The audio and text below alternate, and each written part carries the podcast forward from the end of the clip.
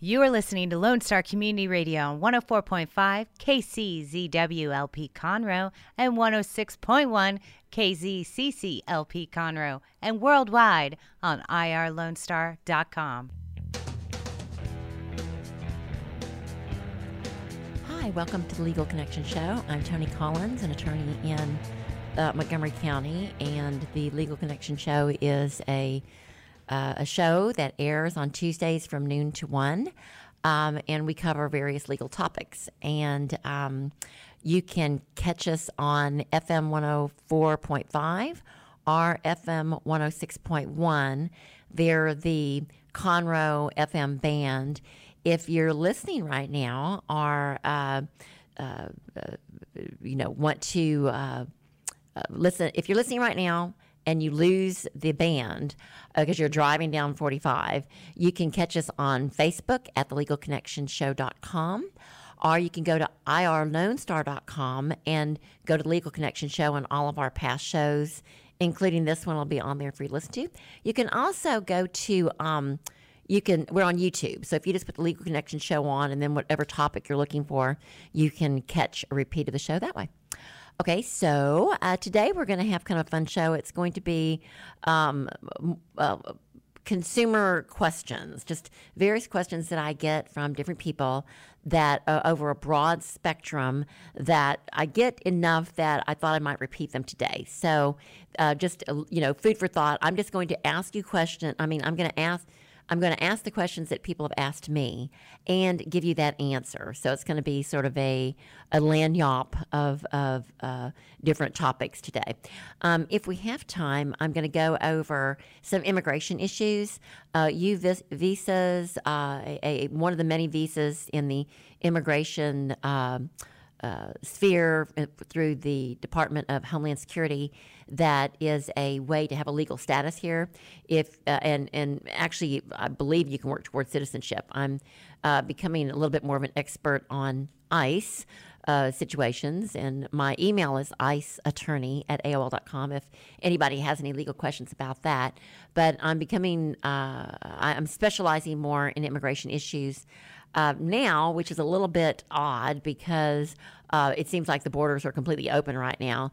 But for those people that did come over legally and are on visas and still have or have been caught uh, by the various law enforcement agencies and now are on the radar, uh, they still uh, uh, will need representation in the immigration courts. And so I'm kind of looking to that now. And we'll go over some of those topics later on today. Okay. So, um, one of the uh, uh, there's a series of questions that I get. They're like frequently asked questions, and I'm just going to go over them. All right. Uh, one is when you uh, a person has a uh, an adult child living at home uh, or has come back home after college. Um, or for whatever reason, they're living at home again, but they're adults. And so the question in this particular scenario a son is the mother's tenant. And the question that she had for me is um, actually, it was one of the siblings. Um, one of my brothers has lived with our mother for about a year. He pays her a small amount each month to help with expenses. Things are not working out, and my mother wants him out. Uh, can she just throw him out? And uh, you can't just throw out your child once they're living there because that is their residence. Um, that's a situation that's very common these days with kids coming home to live with their parents, whether it's because it's economic. Most of the time, it's economic because they just don't want to pay. Um, they they can't they they can't they're not mature enough to make it on their own, or perhaps they're trying to save money. Um, I think in the latter case, it's a great idea to live at home until you save money. But what happens is they come home and they're not saving money. It's just they're back in junior high again and they're taking full advantage of living with their parents as though you know everything's for free and they may be there until they're uh, 40 which is not something that you want so anyway um, in my opinion uh, the brother is a tenant and your mother uh, the mother in the situation is his landlord uh, this means that she must give him proper notice to vacate and has no legal right just to throw him out. I suggest that she give him 30 days written notice to leave. If he still does not leave, she can file a forcible entry and detainer action in just um, in, in the justice court, in the JP courts, uh, to have him evicted. And that's an eviction case. When you go, the way that that works is uh, the mom can go to the JP court that is is covered by wherever the residence that he's staying at is located, if it's not her home, and you can go to the uh, you can Google Montgomery County uh, JP court jurisdiction, and if you put your address in, it tells you which JP court that you file in. Um, there's actually forms, most of them are available online, where you can actually write in the, the facts that you need to file the petition. It's free to file in JP Court, um, but you have to have them served, legally served. Um, there's some rules with that, but generally, if uh, a person over 18 that's not an interested party can just hand them the papers. You have to have a citation to go with it because on top of that petition that you prepared that's been entered by the court, um, the citation says um, you have been sued, even an eviction is a suit. You have been sued and you have 20 days, uh, it's the first Monday after 20 days to respond, or uh, the mother could get a default judgment or whoever. And so you have to ask the court to prepare the citation.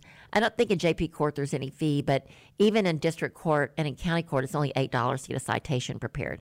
So the citation is just a little cover that goes on top of the petition that the process server or anyone over 18, which is going to serve as the process server, can hand to that person.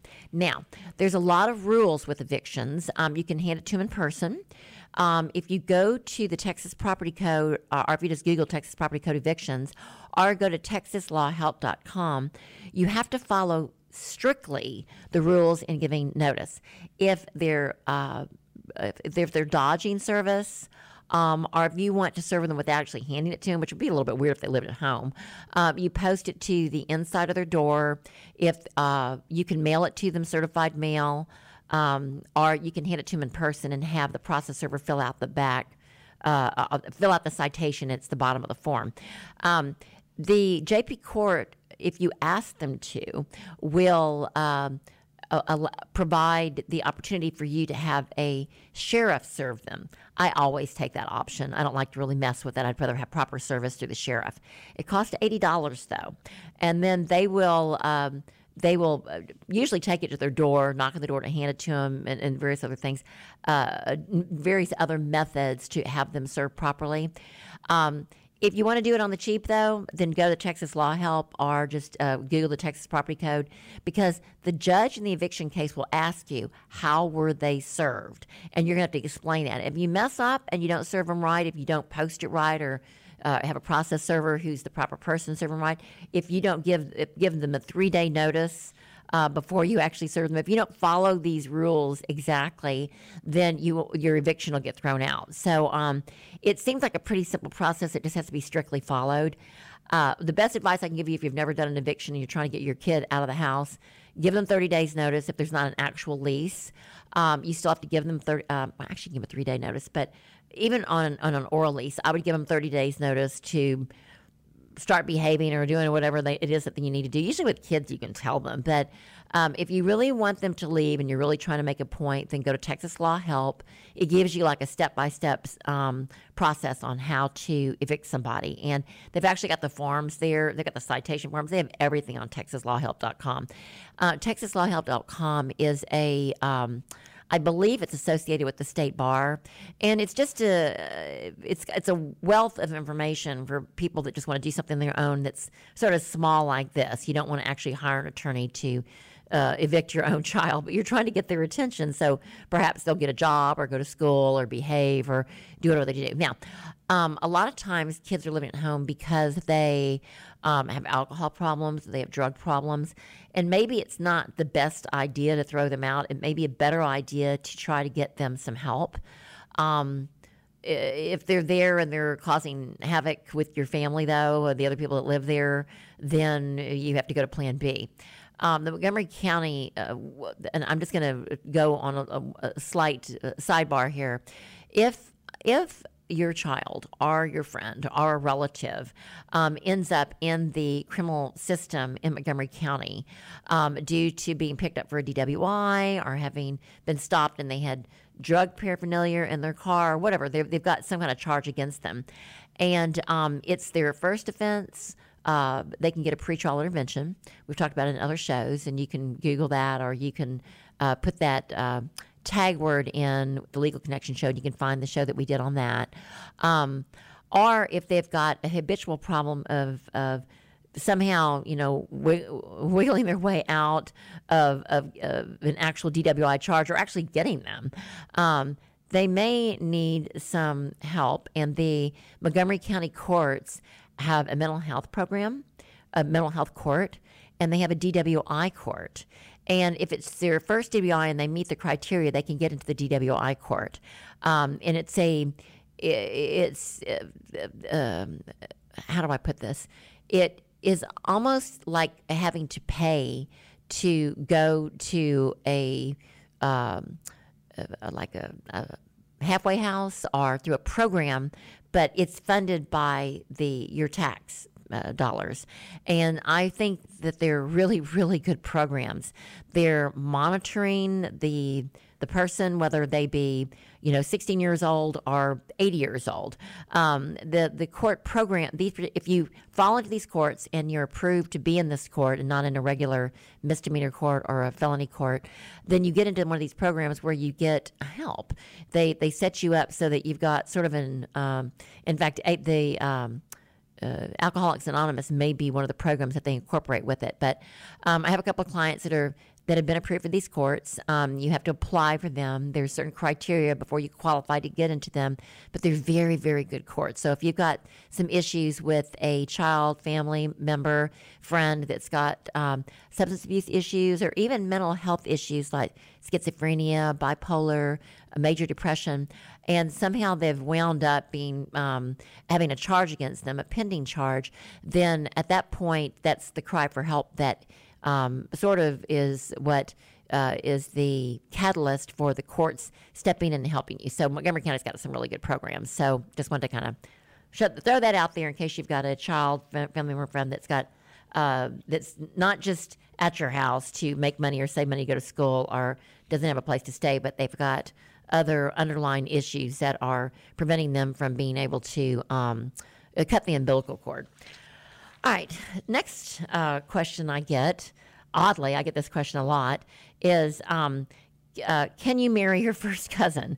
Um, I know that Jerry Lee Lewis married his first cousin, and uh, there are a, a, a, number of celebrities that have married their first cousin.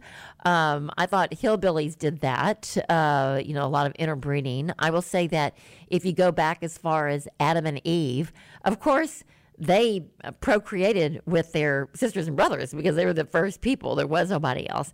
Uh, but that was then, and I think that after if you do that for a long enough period, you get, uh, you know, and I'm not a, a, doctor, but I think that's when you start getting um, craziness in the bloodline, like they do with the maybe some of the royals uh, way back in the day and the different uh, European dynasties, uh, which might explain a few things that are going on in China and Japan, and you know where they have these dynasties where they don't. Uh, uh, move on and, and look outside the family. It seems to me that I remember that uh, Teddy Roosevelt or one of our presidents married his first cousin uh, but I have to look back into that. I just can't remember right now. Um, uh, uh so anyway, uh, uh, the the question is, is it legal to marry a cousin in Texas? and the the answer is that um, the law has recently changed that prohibits marrying your first cousin in Texas. You could for a long time, uh, but I believe that it was in 19, uh, uh, 2015 uh, uh, several years ago, it wasn't while I was in law school, that they uh, they passed a, a statute, passed a law that prohibited that. And so the law that allows a person in Texas to marry a first cousin has been changed. Under the new law, you are prohibited from marrying a first cousin. The new law does not take effect, however, until September 1st, 2015. So this was a, a question and answer from a while back. So don't be running around marrying your first cousin in Texas. You might be able to do that in Louisiana, because I know Jerry Lee Lewis did there. I'm not sure if that's changed yet there. Um, and I think if you marry your first cousin in Louisiana uh, through reciprocity, Texas will recognize it. So um, you just want to have a legal marriage here in Texas. All right. Co signing is dangerous when you have a child, sibling, friend, um, that ask you to. Uh, usually, this happens in a situation where you've got boyfriend, girlfriend that aren't married. Uh, and one has got money but no credit. The other one has credit but no money, and so they they kind of work together on it. This happens all the time with houses, where um, they're like, "Oh, you know, we're not married yet, but this will be a great deal," and it always goes south. And you've got the person that paid all the money but didn't have the credit wanting their property back. And they can't because they both either own it on the title or there was a cosigner. But uh, to get back to the question, um, this in this particular situation, uh, the person bought a car and but could not afford the payments. Um, uh, so here, here's how the question went. I bought a car and could not afford the payments. I agreed to do a voluntary repossession. Now they are telling my father, who co-signed on the loan, that he owes over three thousand as the co-signer. Um, is this legal? So um, in this situation, my client um, uh, had the dad co-sign on the car, uh, telling the dad, "No problem, you won't ever owe anything. You're off the hook. I just need to get the loan. Just put your name on the dotted line, and uh, and then you'll be done with it. You know, you'll never have to look at me or the car again. I got this. I got this covered, right? And then they got caught behind and decided maybe the car didn't work. Maybe they didn't like it anymore. Maybe they got in some wrecks. Whatever the case may be, they decided that not. They didn't make. They made a conscious decision whether it was because they couldn't afford it or not, not to pay these notes and not to borrow the money to pay the notes for the car. And the car dealership said, um, Thank you, but no thank you. Your dad co signed. We're going to the dad so he can pay up what you owe. Okay, so here is how the law works. If someone signs as a co-signer, he basically assumes the same responsibility as the person he signed for. And that goes whether it's a house, um, appliances, car, whatever. If you co sign on it, you're taking responsibility. In other words, if you owe the money, your father also owes the money. After a repossession, voluntary or involuntary, the car is sold and the amount obtained at the sale is applied to the debt. If there is still a balance remaining called a deficiency, you still owe the creditor. For an example, if you owe 12000 and the car was sold for 9000 you would still owe $3,000 in the deficiency. Because you owe the money, anyone who co-signed also owes it. I suggest that you ask for an accounting of how much was owed and how much was obtained at the sale to determine if there really is a, defic- a, deficiency owed. If there is, you and your father are both equally responsible. So bear in mind that if you let your car go back and they sell it, so they pick it up, yeah, no problem. I'm going to give you the keys. It's a it's a happy little voluntary deal you can't rely upon the dealership selling it for what it's worth. It may sell at auction for something much less, and the person that wins is not you, and it's certainly not your dad. It's going to be the um, the dealership because and the person that bought it for the low amount and they're, they're probably related. There's probably some collusion there. The dealership may be buying it back for some low amount not even what's reasonable. If that does happen though you can go to jp court and say that this was they bought it for undervalue and try to show the connection. It's a lot of work. Um, but uh, to go get back on track with this question um, if you are somebody that has credit and somebody that says oh please just co-sign for me on my bond on my house on my car for the appliances, for whatever it may be, uh, do not co-sign unless you fully expect to be picking up where they left off because you're going to be stuck with that bill. And this happens a lot with bonds. Uh, there's a really, really high bond. You know, so I do criminal defense. So I've got a lot of clients that I'm fighting to get their bond down, which goes to one little sidebar. If you um, uh, are charged with a crime, and you haven't had the chance to hire an attorney yet. And there is a schedule, the statutory schedule bond amount, and it's something really high. And it's you're accused of something that you didn't do. Um, a couple of things are going to happen here. If the bond is 100,000 and you just happen to be independently wealthy, let's say it's a sexual assault. They seem to be the ones that, that fall into this category the most.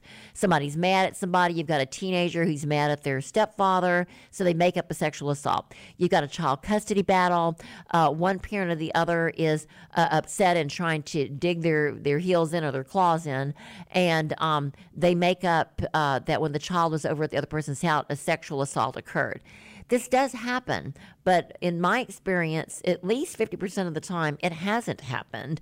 And it's somebody that's manipulating the system so that they can um, win a case by uh, getting rid of the other person by deportation because of this this accusation, something that is almost impossible to defend because there's only two people involved.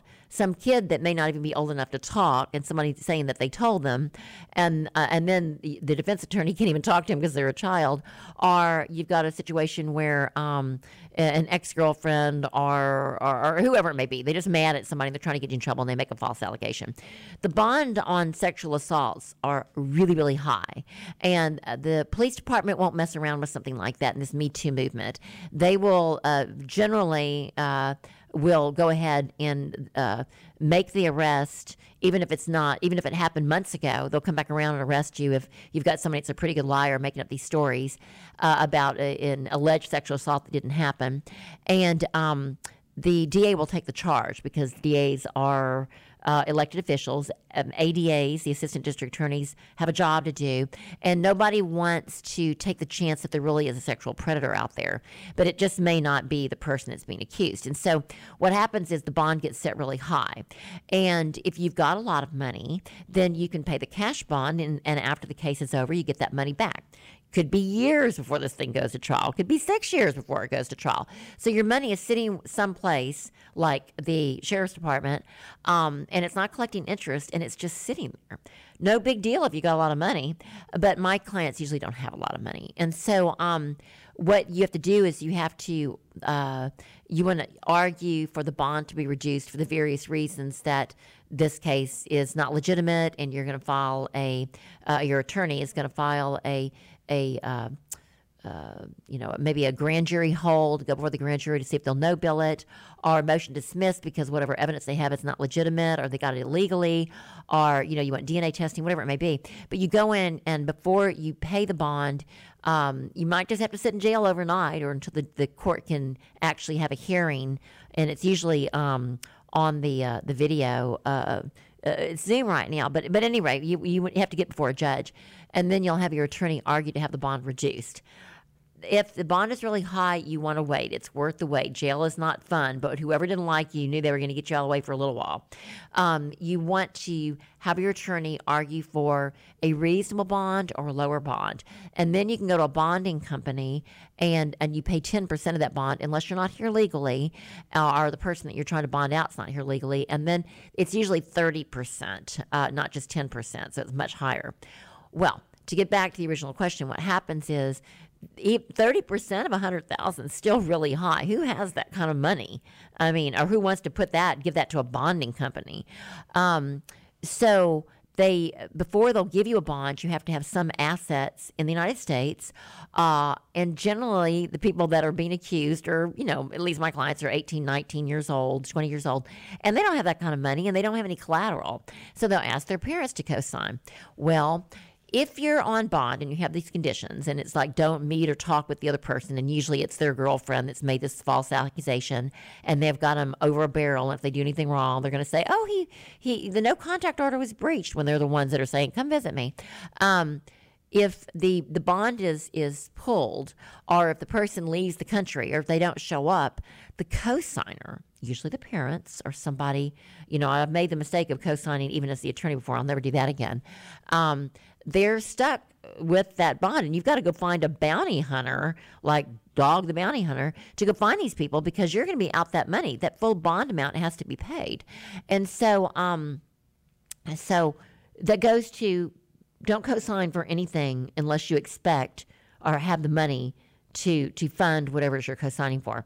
In the case where uh, people co-sign on bonds, they'll lose their house. I mean, they they usually put their house up. That's the collateral the, whoever it is, if if you've got somebody that really doesn't care about you, it's some self entitled kid or somebody that has to leave the country or or whatever it is, it's made them decide that they've got to not show up for court.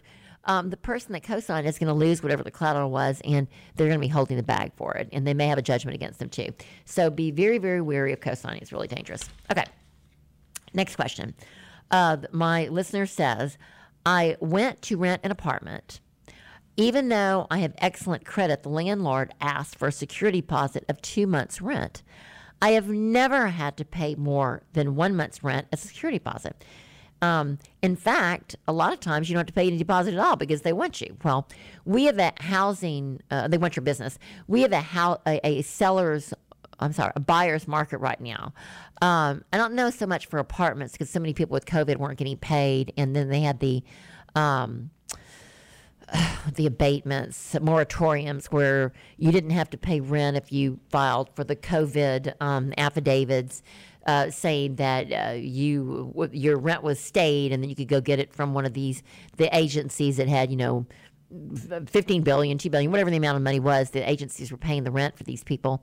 And it's still going on, actually. Um, if you have uh, uh, rent that was due in an apartment and you uh, could lost your job and uh, or maybe you lied on this affidavit, if you filled out the affidavit saying that you know, I meet this these five criteria, uh, you know, because I was affected by COVID, uh, and I've also applied at one of the charitable agencies to get the rent paid for for me.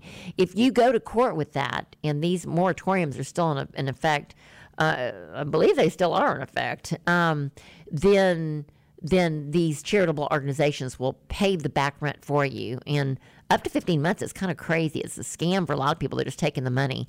Um, but and not paying rent with it. They're just getting it direct. But there's crooks everywhere. But if you legitimately um, couldn't pay your rent, you met all the criteria, you can go to the charitable organization and you can't be evicted. Um, and even now, if the, the charitable organization hasn't funded yet, even though you've applied and you've done gone, you've done all the proper, um, uh, uh, you know, steps in the procedure to uh, to fall under the COVID rent payments uh, that is paid through these different charities, um, the courts will stay the eviction for an additional 60 days and then they continue to stay them, meaning that you won't be evicted. You get to stay in your place without having to pay rent if you've met this criteria. Um, what I found with the different evictions that I've been watching online, just kind of keep in the back burner while I'm doing other work, is that. Um, uh, people have not paid rent for uh, going on two years ever since February of uh, I want to say that actually these moratoriums didn't take effect until like April of 2019. But they haven't paid rent for a long, long time, and they're just using it as uh, this more, the COVID as an excuse not to pay rent. The judges are now looking more closely at with every, with the job market opening up like it is, with them having to prove that they are sick or they have a family member that's sick, and uh, they're being a little bit more uh, harsh uh, and and strict with allowing people to stay without paying rent, but you can still do that. So anyway, the answer to this question is, or the question was, is it legal for someone to charge me double uh, the deposit for rent? Okay, and the answer is. The landlord owns the apartment or the house, and he determines what the terms of the lease will be. If the landlord wants a large deposit or no deposit, this is his choice. The law does not regulate the amount of rent or of the security deposit. All the law requires that the landlord not discriminate based on race, sex, age, marital status, or religion. If you think the deposit is too high, let the landlord know. If he refuses to lower it, your options are to pay it, propose an alternative amount, or look for someplace else to rent. So, um, if, if you, however, uh, and that goes here, the, the exception is if they've they've not had a, if you can prove that a next door neighbor in this apartment complex or a friend of yours, let's say that they are, um, uh, you know, an older white woman, uh, and uh, not not too old, let's say forty, not, so there's no age discrimination, and you come in with your two kids, uh, and you are a, a uh, uh, transgender black person who's 70 years old and uh, you are Hindu. Uh, for any one of those reasons, um, if they deny you, you might be able to claim uh, because of sex, age, marital status, religion, or race that they didn't charge deposit for this other one and you're being discriminated against. You may win on that and you wouldn't have to pay deposit. You go to JP Court and it moves pretty quickly and maybe you can get around like that if you've got that kind of time to do it. Most people don't. Um, okay, so um, another uh, issue, and I wanted to kind of go over real, real quick, is uh, landlords locking out tenants. Um, a lockout is not an eviction.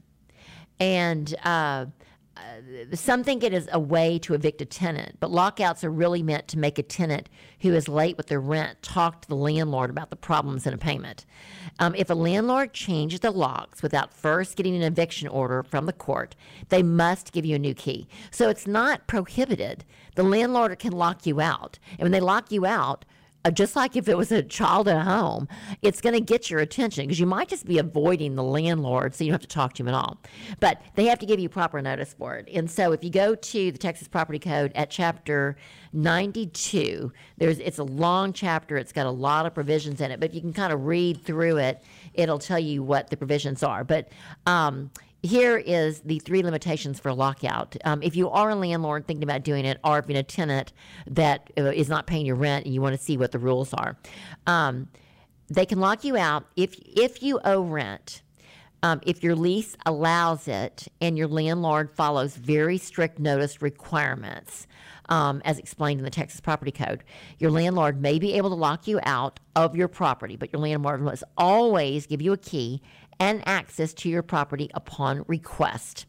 Your landlord needs to do repairs and or, or oh, I'm sorry, or construction or if there's an emergency, he has to give you a key if you have to get in, like an emergency situation, like it's freezing outside, um, or you have abandoned your property. So um, the only three ways they can lock you out is if you owe rent and he's followed the strict guidelines for it. Um, uh, if the uh, landlord needs to do repairs or construction, um, he can lock you out to do that, or if you abandon the property, and you have to be able to prove that too. Most people don't get locked out. Uh, so the next question is Can my landlord lock me out for owing rent if my lease does not allow it? No. A landlord can change locks for failure to pay rent only if the lease says they can. So it needs to be in the lease, so they can't do it. Also, the landlord still has to give you a key so you can get back in. Um, so they just have to tell you it's the way to get you to go talk to him. Uh, the next question is Can my landlord remove the doors or refrigerator from the property to get me to leave? No. Unless the landlord removes the item for needed the items for needed repairs replacement, your landlord cannot remove a door, a window, an attic hatchway cover, or a lock, ha- latch, hinge, hinge pin, door, hinge pen, doorknob, or other mechanism attached to any of them. Um, so if you're a landlord, don't go around doing that unless your lease allows for it. And you still can't remove them. You can only you, you can only change the uh, change the lock so that, and then make sure that they can access it with a key.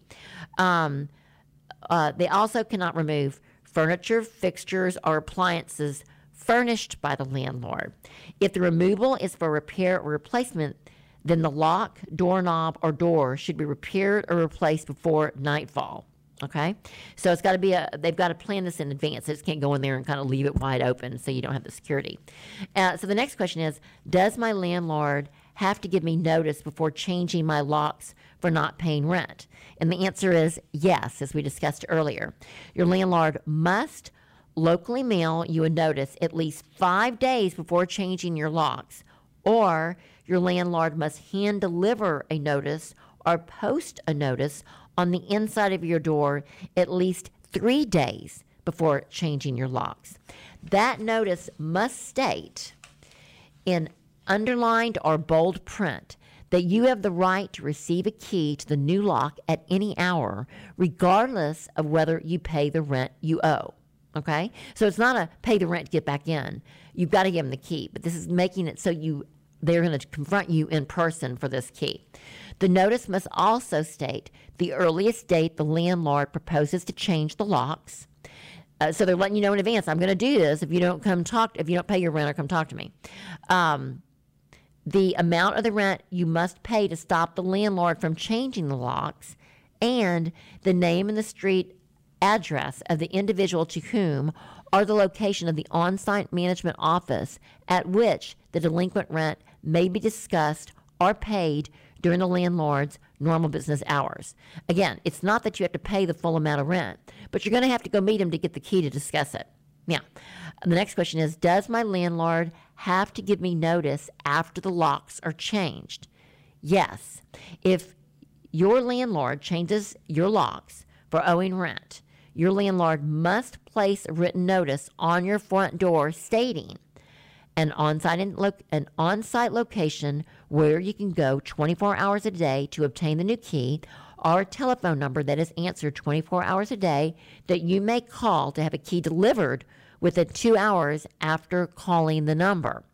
That's their choice. They don't have to deliver the key, but if they're not available, then they have to be able you have to be able to call and go pick it up yourself within two hours, or not, or it has to be. They have to make it available within two hours.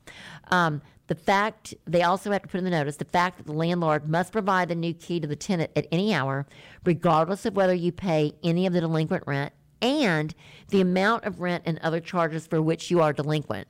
So there's a lot of like strict rules for it. But you know, if you want your rent, this is the way to get their attention. Um, and so the next question is so all I have to do is ask for a key and my landlord must give it to me, right? The answer is yes.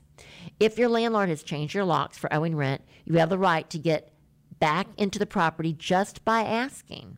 The landlord must give you a key, even if you have not paid the rent that you owe. Okay? Uh, the next question is Are there days when my landlord cannot legally change my locks if I owe rent?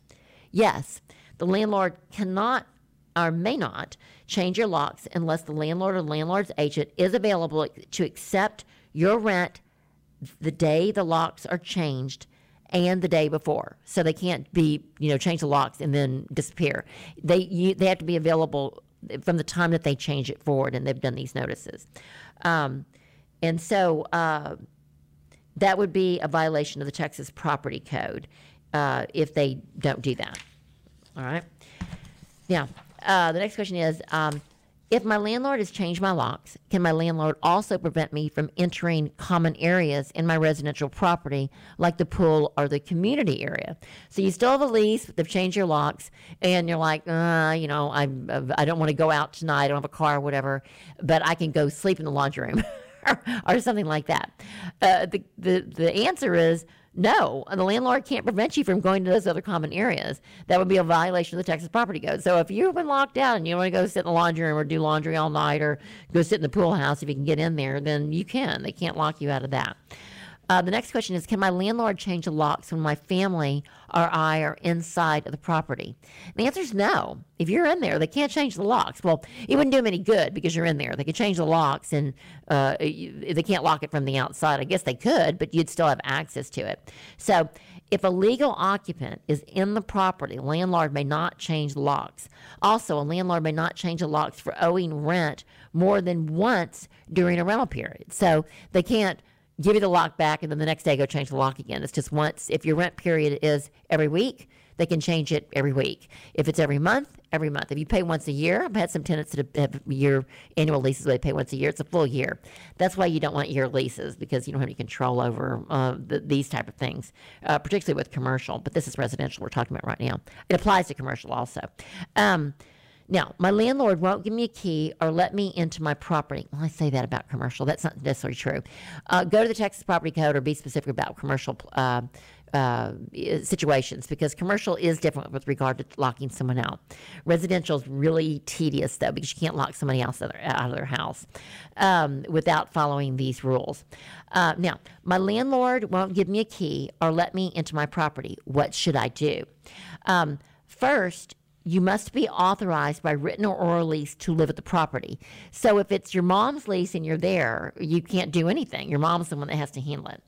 If your landlord refuses to allow you entry to your property, you can request an order from the JP court allowing you to get back in the property. Of course, you're going to have now to go through the court, so it's not as easy as just, you know, jumping up and down. You're going to have another place to stay until you get taken care of by the JP court.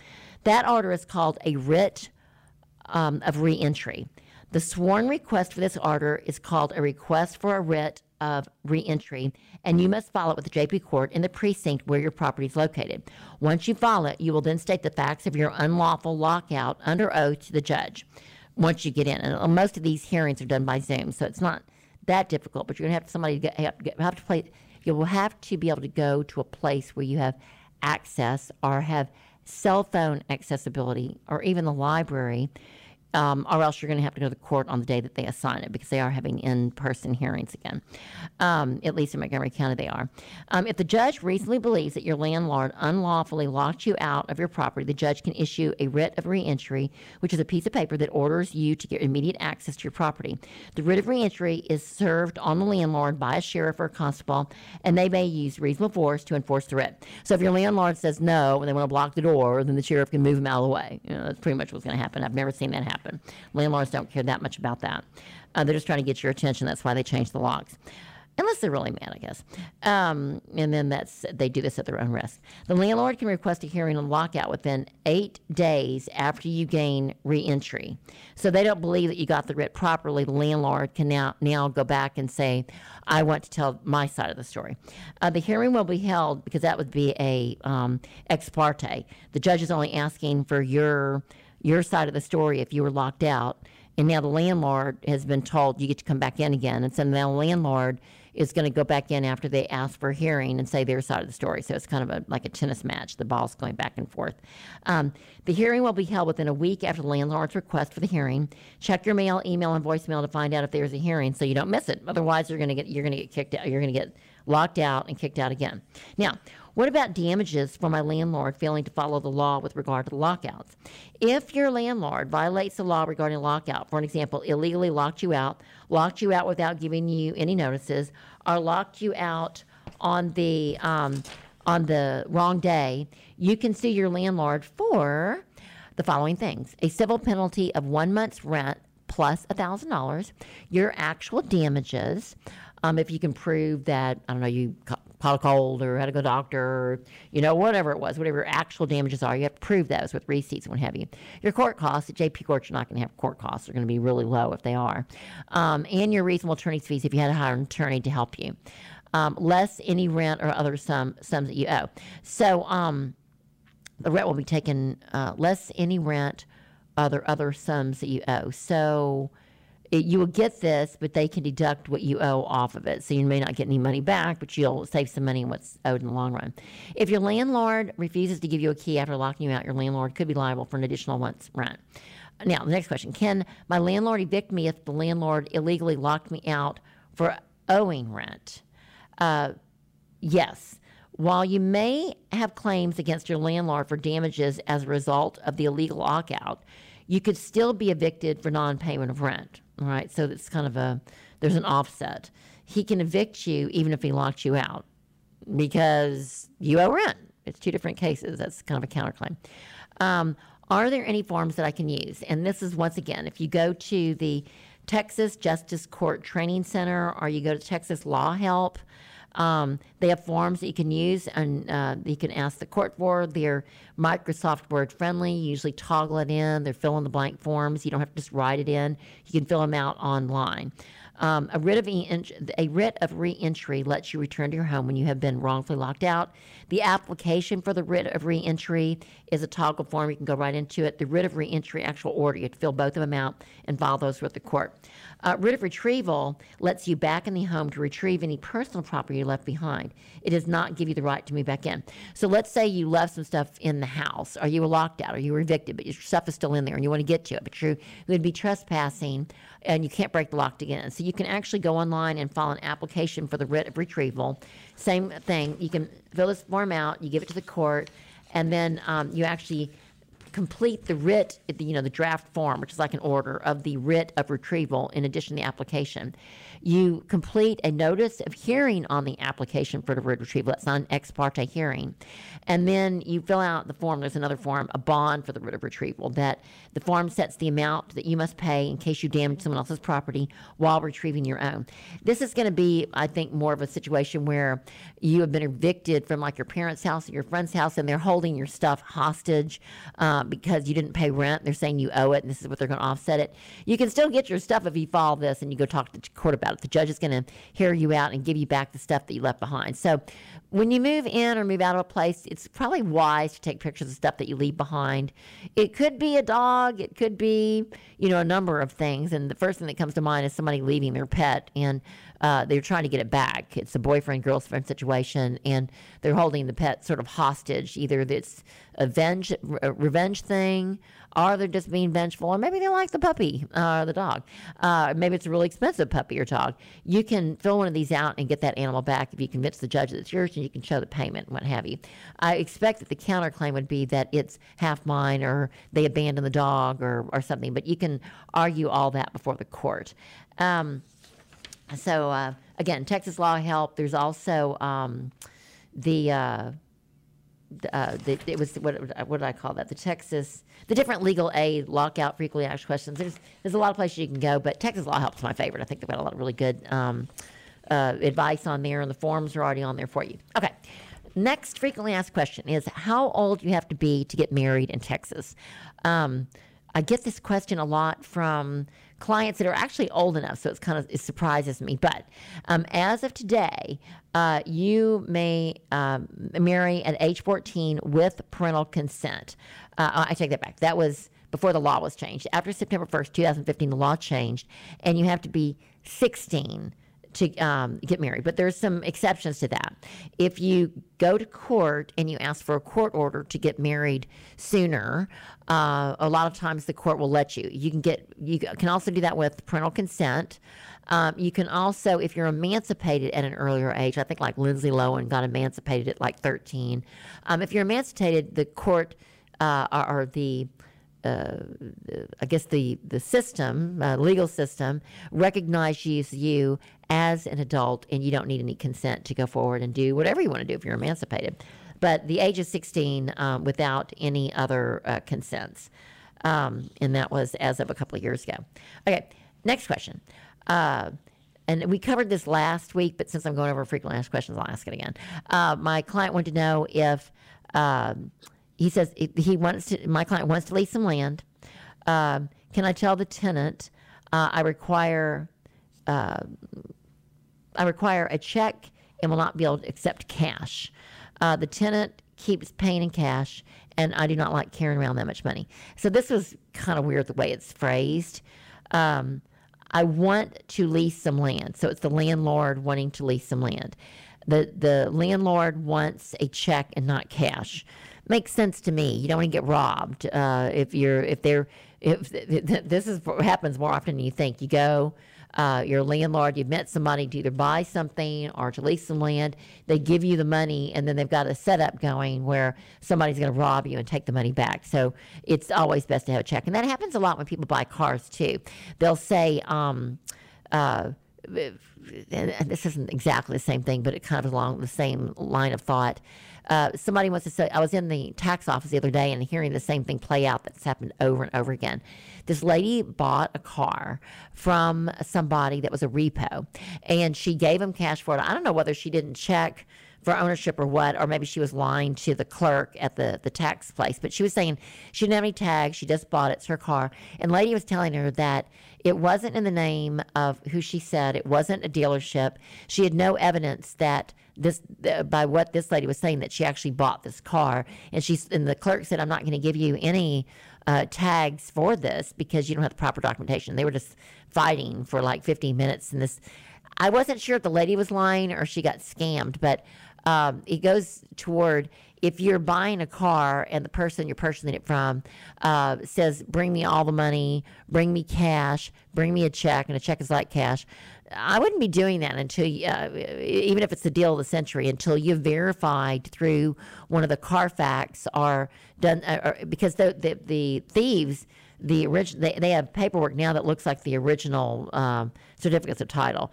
You want to verify with Carfax, uh, Carfax that that car was not stolen, and even if it wasn't, it doesn't appear to be stolen. Still verify what they're telling you, because I had a client recently that bought a car, the VIN number was changed, it didn't show it was stolen. Uh, they paid uh, ca- uh, with a check, but it was way under the amount that it should have been, and it ends up that the it was the VIN had been changed, but the car was on a dealership lot that had that VIN number. They were sold a stolen car when they looked at all the, where the VINs were located on the engine and the you know the five or six different places where they're located in the car that weren't that were permanent, it was a stolen car, and you're just out And when we ended up trying to find out if maybe the guy that the, the car was stolen from wanted to sell the car for some small amount, he said no. He really liked the car. He still owed thirty thousand dollars on it. He didn't want to sell it for the amount my guy paid for it, which was like I think maybe fifteen or eighteen thousand. And that guy ended up going to court and getting the car back, and my guy was out his full amount of money because the thieves had uh, basically sold him a stolen car, a car that they stole. And of course, they didn't use the right names or IDs or anything. So, um, buyer beware. Uh, so, uh, as a general rule, to get back to whether or not you can require in a land deal uh, to be paid in cash or by or by check. As a general rule, you can satisfy your financial obligations by using cash or check. If somebody wants to pay you uh, uh, their deposit or their rent uh, by cash, they can. Most people consider cash and checks as the same thing, and they usually are, except for checks can be floated and sometimes they're hot, so you got to be careful about too if you're a landlord. Um, they are, however, they're very different.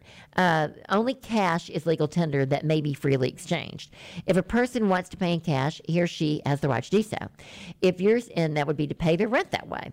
Um, in your situation, however, if the lease provides a particular method of payment, then the lease will rule. They can't pay you cash if you say you will not accept cash. If you want to be paid with a check, you should make this clear to the tenant before you before the lease is signed and make it a term of the lease. If you do not have a formal lease, you can give 30 days notice and make it that to to terminate the lease and then re-enter a lease that provides that they can only pay with um, with a check. So you can kind of get around that. But cash is legal tender, and if it doesn't say it, they can pay you in cash. Um, I don't know why they want to. They don't have any proof that they paid you if they pay you in cash. So, um, so anyway, that was just the lease is going to rule in those situations. Now, uh, this is about creditors bugging you for money. This question goes toward creditors calling you, creditors bugging you. This would be, uh, I've seen attorneys do this.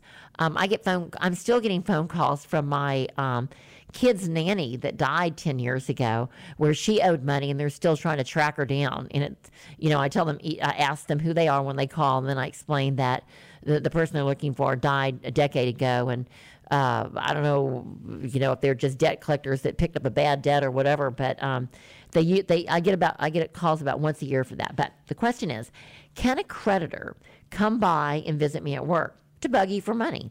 Um, and the answer is, under federal law, a debt collector cannot communicate with you at work once he knows that your employer prohibits such communication. Um, this law, however, does not apply to the creditor itself. So uh, only the debt collector. So, in my opinion, the creditor has the same right as anyone else to visit you at work unless you let them know. Of course, the creditor does not have the right to come by and harass, abuse, or publicly embarrass you. So, what you have to tell them, and I would generally ask for this information in writing, or you know you owe the money. The problem is if you know you owe the money and you give them something in writing saying, don't bug me at work, you've kind of admitted that you owe them the money. There's, um, eh, you know, you've limited your defenses. A lot of times, creditors have the wrong people. Uh, you have a similar name to somebody else, or that's the argument that they use. So, um, but the answer to this question is they can't bug you if you've told them under federal law and Texas state law that you do not want to be communicated with at work. That also goes toward um, it's it's under I think it's under the Deceptive Trade Practice Act, but it may not be called. Oh, oh, it's the Texas Fair Debt Collection Act. Believe it or not, there's a name for that, and I forgot which code it was under. But um, there's a, a bunch of things that debt collectors cannot do, and if you tell them not to call you at certain times, they can't call you after. I think it's eight o'clock at night. There's a litany of things they can't do. Um, go to texaslawhelp.com once again and and go uh, and put in your search engine Texas debt collection, and it'll tell you what creditors can't do. Um, here's one that just came up um, recently. Uh, it's about wills, and I'm getting um, the determination or the notice from uh, Station Manager Dick that I need to wind it up. But it really, really is important. If your spouse had a will or set up a living trust where it would be funded after they died, and maybe you don't want to you don't want to probate the will, or maybe for some reason um, you just don't want to go through probate.